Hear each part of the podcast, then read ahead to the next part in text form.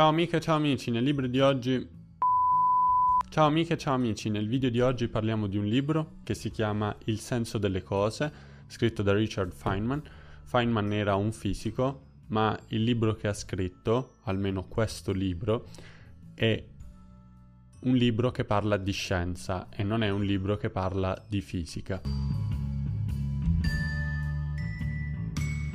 Feynman ha fatto parte del progetto Manhattan e dunque ha contribuito alla scoperta della bomba atomica ed è anche stato il vincitore del premio Nobel per la fisica nel 1965.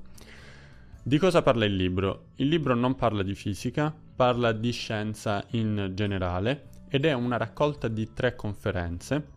Queste tre conferenze parlano principalmente di che cos'è la scienza, quali sono i rapporti tra scienza e politica e tra scienza e religione e come la scienza e le scoperte scientifiche influiscono nella società. La scienza fa cose buone oppure cose cattive, ovvero la scienza è buona o cattiva.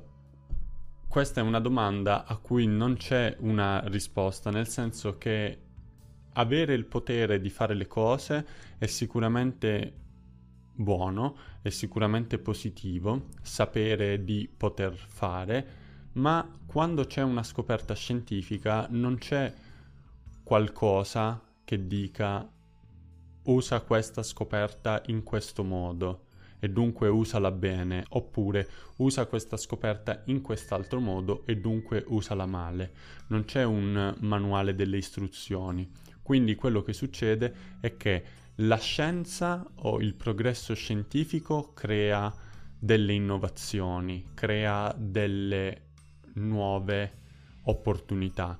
Successivamente l'uomo a decidere se utilizzarle bene oppure male. Dunque Feynman spiega proprio che ci manca un libretto delle istruzioni e fa diversi esempi, ad esempio il fatto che venga migliorata la produzione e quindi a lungo andare migliorare la produzione porterà a un'eccessiva automazione che porterà troppe persone a non avere un lavoro, oppure il fatto che il, i miglioramenti nella medicina portano a un aumento della popolazione, il fatto che si conoscano meglio i batteri porta a un pericolo delle eh, dei batteri utilizzati come armi, oppure avere una migliore comunicazione o un miglioramento nella comunicazione porta anche un aumento delle spie.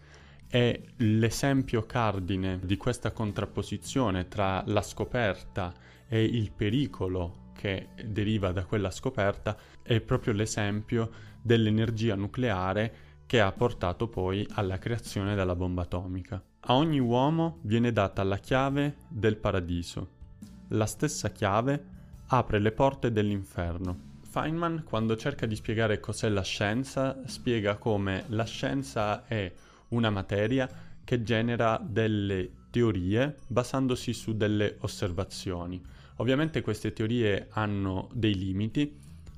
La scienza pensava che il mare fosse profondo all'infinito Adesso noi nel 2021 non sappiamo quale sia la grandezza dell'universo, abbiamo un limite nel nostro metodo di osservazione, però sappiamo quanto è profondo il mare. Magari nell'anno 3000, se ci arriveremo, gli scienziati sapranno quanto è grande l'universo, ma avranno limiti su altre conoscenze. Quindi la scienza ha dei limiti, si basa su delle teorie che fanno riferimento al tempo o alla descrizione del tempo e infine si basa su dei concetti che accomunano tutti gli elementi viventi e non viventi. Quindi qualunque cosa si trovi nel mondo è fatto di atomi e uh, Feynman parla del suo entusiasmo e del suo approccio alla chimica o alla biologia facendo l'esempio dell'anello porfirinico, che è un anello o una molecola che è condivisa sia dai vegetali che uh, da tutto il regno animale e che cambia di un solo atomo e che funge in un mondo, quindi nel mondo vegetale, con, eh, fa sì che ci sia la clorofilla e quindi che ci sia il, traspor- il trasporto di alcune molecole e fa sì che nel regno animale, in particolare nell'uomo, ci sia il trasporto di ossigeno nell'emoglobina. È molto bello da sapere, è molto interessante, quindi se un giorno vorrete fare bella figura, dite di avere al vostro interno tanti anelli porfirinici. Feynman conclude questa conferenza parlando del metodo di indagine della scienza, ovvero tutto ciò che si può osservare, replicare e falsificare. Per falsificare non significa falsificare un vestito di una marca, ma significa poter ripetere lo stesso esperimento in un altro posto nel mondo o in un altro laboratorio. Quello è un ottimo esempio di falsificazione. È scienza, quindi tutto quello che può essere osservato, dimostrato e falsificato è scienza. Ci sono molti fenomeni in cui la scienza non può indagare, ad esempio la scienza non può sapere quanto io sono felice o non può sapere cosa c'è dopo la morte o prima della vita, questo non vuol dire che sono dei fenomeni meno importanti, significa soltanto che la scienza non usa i principi o non usa un metodo adatto a misurare quei fenomeni. Nella seconda parte del libro, Feynman parla dei rapporti che la scienza ha con la religione o dei rapporti che la scienza ha con la politica. Vi parlerò prima dei rapporti tra scienza e religione e alla fine del video vi leggerò un piccolo estratto di quello che Feynman pensa della libertà di fare scienza e dunque dei rapporti tra scienza e politica. La scienza ha smentito la religione due volte principalmente e queste due volte sono una nel caso in cui la scienza ha dimostrato che l'uomo deriva dalle scimmie e la seconda è stata quando, il secondo evento è stato quando la scienza ha dimostrato che è la Terra a girare intorno al Sole e non il contrario. Feynman fa capire come sia un argomento molto difficile da trattare, è un argomento molto soggettivo, quello dell'essere uno scienziato e al tempo stesso essere una persona credente.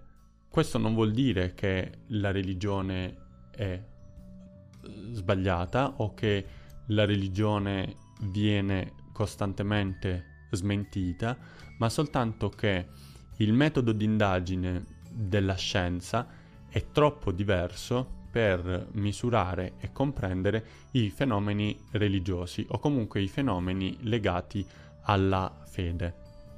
Il fatto che la scienza poi abbia smentito la religione non vuol dire niente, anche perché la scienza altro non è che l'esercizio di smentire la scienza stessa. Infatti la scienza più e più volte anche in questi giorni e anche in futuro, smentisce quello che è stato scoperto precedentemente, oppure costruisce nuove teorie su quello che è stato scoperto precedentemente. Ad esempio, stessa, st- la stessa origine delle specie, pochi giorni fa leggevo un libro, quando Darwin ha scritto il libro sull'origine delle specie, la comunità scientifica non, non ha accettato immediatamente questa teoria, quindi Darwin ha smentito il concetto scientifico che c'era prima, ma è anche stato contrastato dai suoi contemporanei e successivamente la teoria è stata accettata. Quindi non è che la scienza smentisce la religione e basta, la scienza smentisce anche la scienza più vecchia o la scienza meno, um, meno affidabile in quel momento.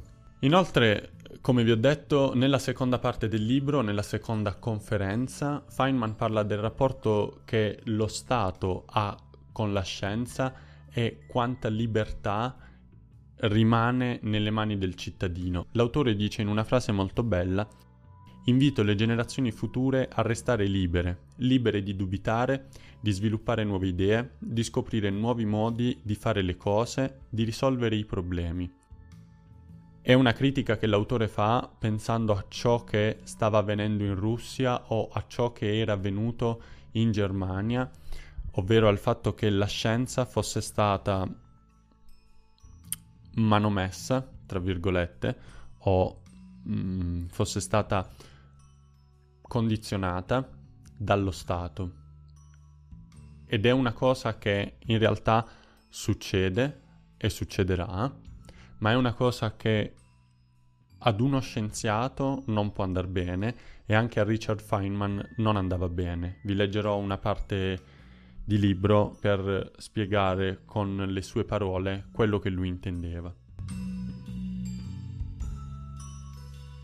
Nell'ultima parte del libro Feynman parla della scienza e dell'effetto che le scoperte scientifiche hanno nella società e di come uno scienziato non riesca facilmente a distaccarsi da un approccio scientifico.